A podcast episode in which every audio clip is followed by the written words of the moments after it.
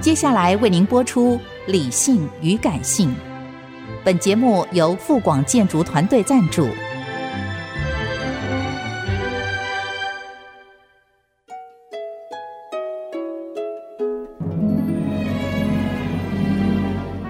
理性与感性不是天平的两端，而是一方向另一方渗透、影响，暂时取得上风的过程。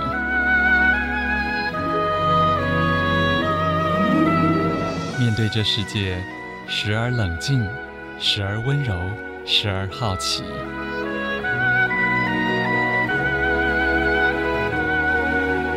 我是陈乐融，陪伴大家一起理性与感性。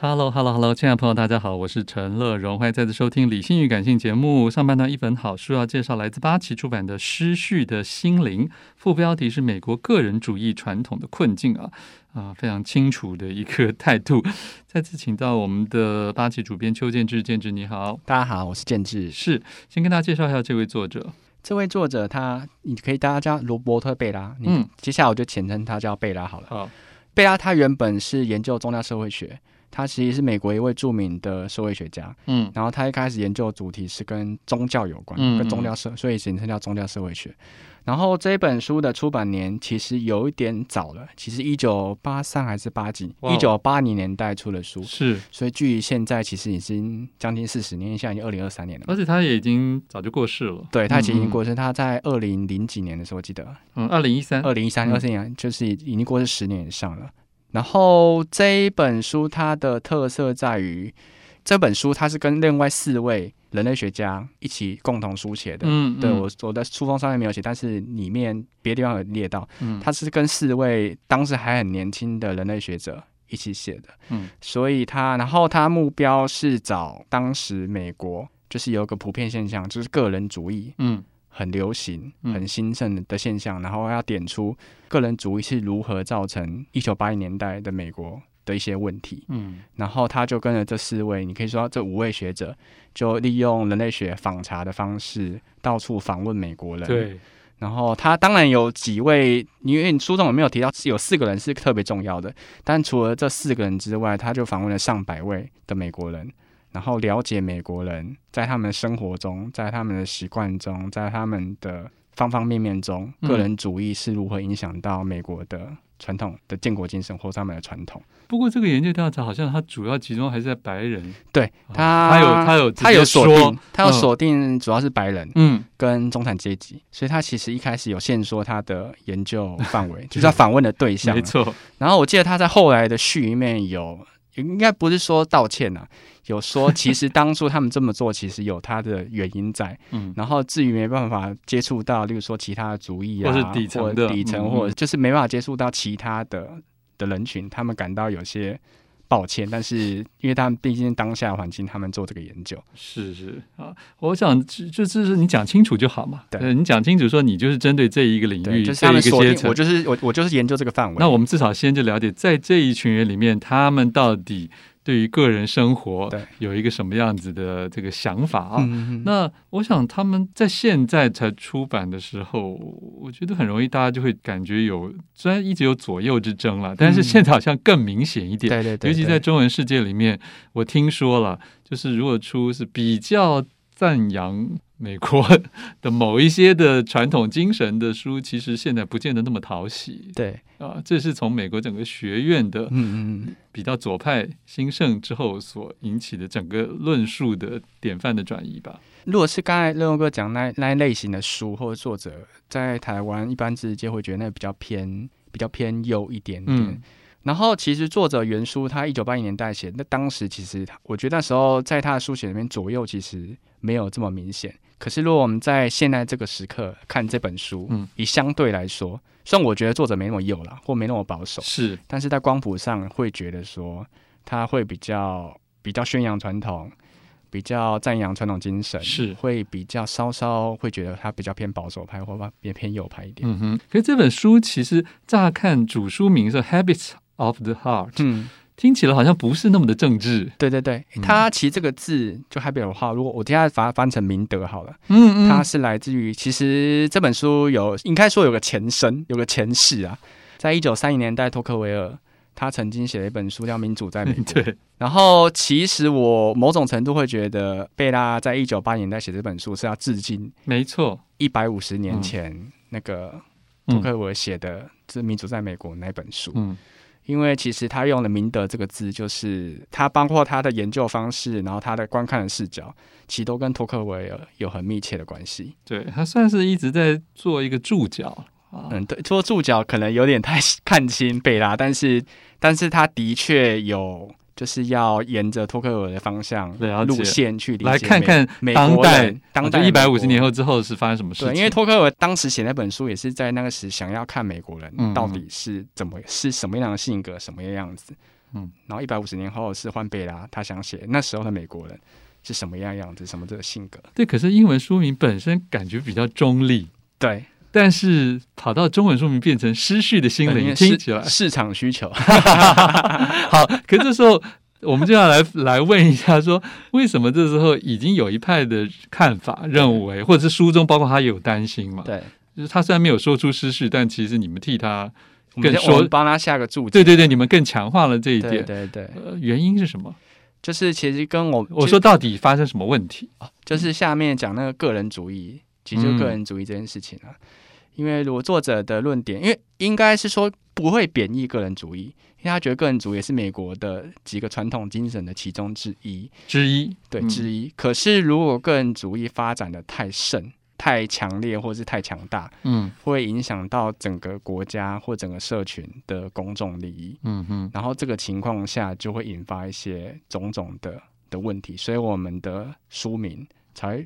你可以当强做调一个它的副作用就对了失序就是已经失去秩序了，嗯然后或我们失去平衡了失。去平衡了。然后我们副书名是在这样的个人主义下会引发什么样的困境？嗯，可是我想还是要跟听众稍微来强调一下，说到底，呃，这个美国的社会学者啊、嗯他们自己真正认为的社会主义，跟我们现在一般平常老百姓以为的个人主义，是不是嗯还是有点不一样的？其实还是我那个稍微定义上定义上其实作者有定义两种个人主义。我讲这个可能大家就比较会了解一点，一个叫表现个人主义，嗯一哼，个叫做功利个人主义。嗯我先讲后面那个功利个人主义很简单，功利个人主义就是我们每一个人做事情都是以自己的利益为依归。嗯例哼，如说，我今自私的基因，嗯对对，可以嗯这样讲。例如说，我想要赚钱，我想要提升社提会，升社会地地位，位嗯就是我种种的出发点都是以功利、对我有没有利嗯来决定我我下一步要怎么做，嗯这叫做功利个人主义。甚至说，呃，我想完成我的天命，对，对对对其对，实也可能是有自利的成对分有了个。自己的成分，就是所有事情都是以对我有没有利来来做决定。嗯哼，这是功利个人主义。然后表现个人主义再更抽象一点点，是要表现自我。嗯哼，所以你刚才讲到说，我就是我 I'm different。对对对对，我现就在是美国人很喜欢讲，我要做出什么样的样子，我要表现我的个人特质，我很酷，我很炫，我很有钱，我的发型，我的发甚至型我的发型，我的车子，对，对之类的。嗯所以我可以说它稍稍比较抽象一点点。嗯。所以在作者的定义里面，他的个人主义其实有这两种。可是，在这样子的个人主义底下，也引发出一种从这个很多人在谈资本主义，就谈到清教徒精神嘛，嗯啊就是几乎大多数美国人都觉得是我的责任居多，对。就是我我能不能成功立业、向上对发展？对这个好像跟很多世界的很多民族对蛮不一样的。其实作者也没有稍稍检讨这件事情、啊嗯哼，因为他那个也是美国的的传统之一。那我们这个部分下一段再来好好的谈到。欢迎回来，陈乐荣理性与感性站介绍的好书是来自八旗出版的《失序的心灵》，副标题是“美国个人主义传统的困境”，又有失序又有困 境。我们继续请这个主编邱建志来跟大家分析一下，就是同样是在这个商业环境下，大家都觉得哎我们现在过的生活很美式、很西式啊、民主啊、资本主义等等。但是好像呃，美国人相信的个人主义还是对于自己的承担对，力度的要求是不是大一点呢？其实大很多啦。哦，好，对他们我来说得比较委婉对，其实大很多。他们的个人主义就是除了刚才我提到表现跟嗯嗯公益之外，就是你可以去做你想要做的事情，但嗯是同时间你要为你的所做的事情承担负责。嗯，这我是觉得对他们来说，他们个人主义是指这层意思。嗯哼，对。所以同样是，如果经济出问题，对，职场出问题，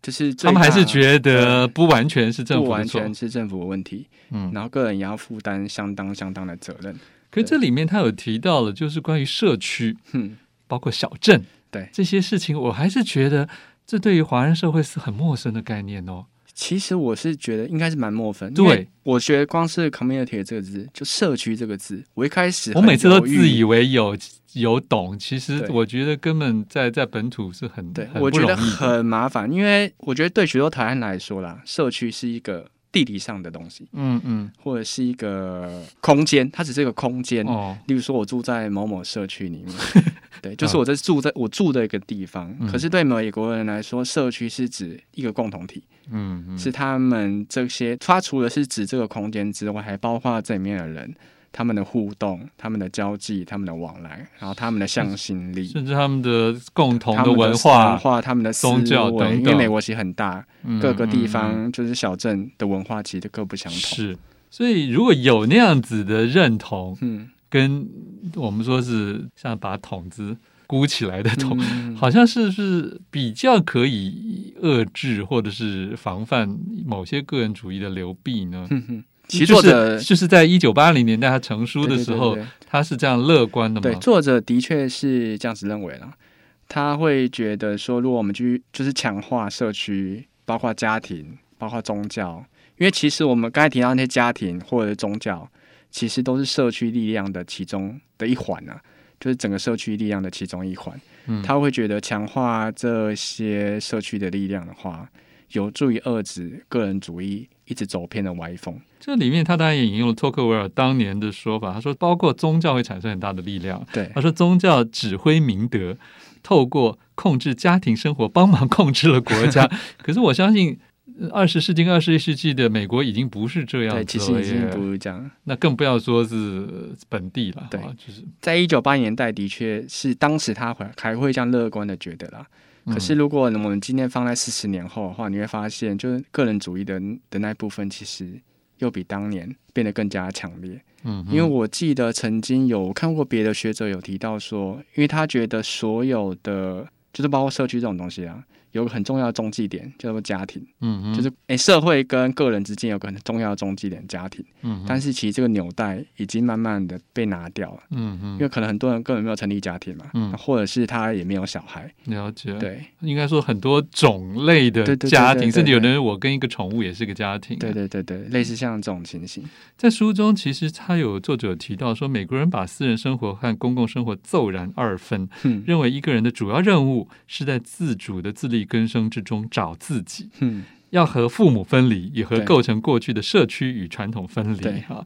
这是他认为有一派人的那时候美国人的看法。对，可是他认为说，尽管有这么多对公领域的怀疑，但和多数工业国家的公民相比，美国人对志愿社团和公民组织的参与度更高。哼尽管困难重重，许多美国人认为他们必须参与其中。哼，这个其实有时候真的是比例的问题。我对相信，就算在台湾，也会有这样子的对也还两种会有光谱的想法了。对。那比例的变化现在到底是什么情势？比例变化其实我很难说啦， 嗯，不过只他当年能 even 他当年也没有量化，对因为，它是个直性的调查。对他其实是念球，他我在书里面不会看到，例如说他就直接统计美国几百万、嗯、有多少人对是相对信这个相信那对个对对，的？他其实不是量化研究，因为他是访谈嘛，嗯他就是个嗯执行研究，所以他就他目前他眼中他跟他研究者所看到的，嗯，就是的确还是很多人积极的参与公共的社团啊。而且美国还真的不的少组呢。织，但是其实到目前还是有，我觉得相对来说还是比台湾多啦。嗯我相信对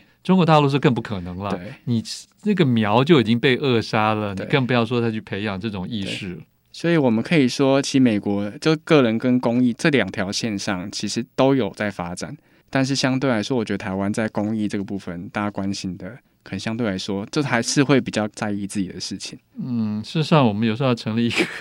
公益大厦的那个管社委区会管可能委都可能非常都辛没有人苦，想要做。连大家想要正常轮都可能没有人要轮了。对啊所以这该怎么说呢？对，所以现在因为隔了这么久，八集才嗯出版了繁体中文版，嗯， 引进华文世界啊，就是是有什么样的目的跟期许吗？其实对我们来说啦，一九八零年代某种程度就是二十一世纪，或是更现代的台湾的样子啊。哦，当然，我们会针对就是他就谈个人主义的部分，希望跟台湾目前的现状有些比较明确的连接。嗯，因为例如说，其实我在书腰上面就有提到说，嗯例如说台湾人普遍的目前啊，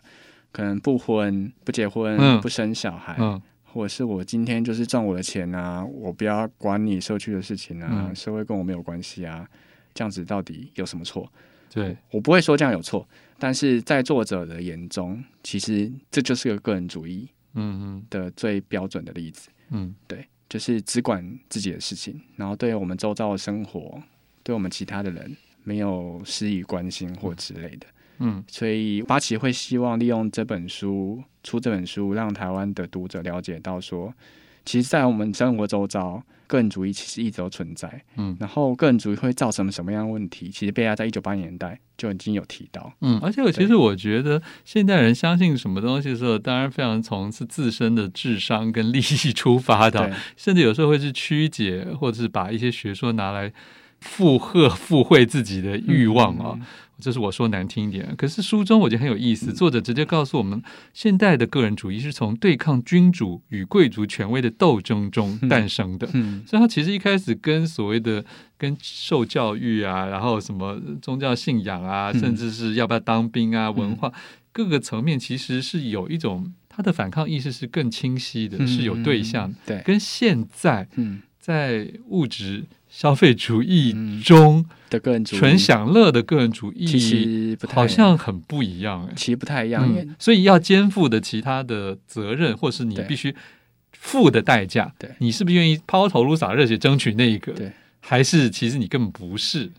如果在我看来啦，嗯现代的个人主义或台湾大家普遍认为的个人主义，就只有好处的那部分，哦吼，但是缺乏说，如果我们今天要这样做，然后要要过全然独立的生活，嗯那是不是也要负担全然独立的责任？嗯嗯。其实这部分其实相对来说是比较少人谈的。 OK，好，更多精彩内容，请大家自己来看这本八旗出版的《失序的心灵：美国个人主义传统的困境》。其实也不只是美国了，全世界人都可能有这种相关的困境啊！谢谢主编邱建志。谢谢大家，谢谢。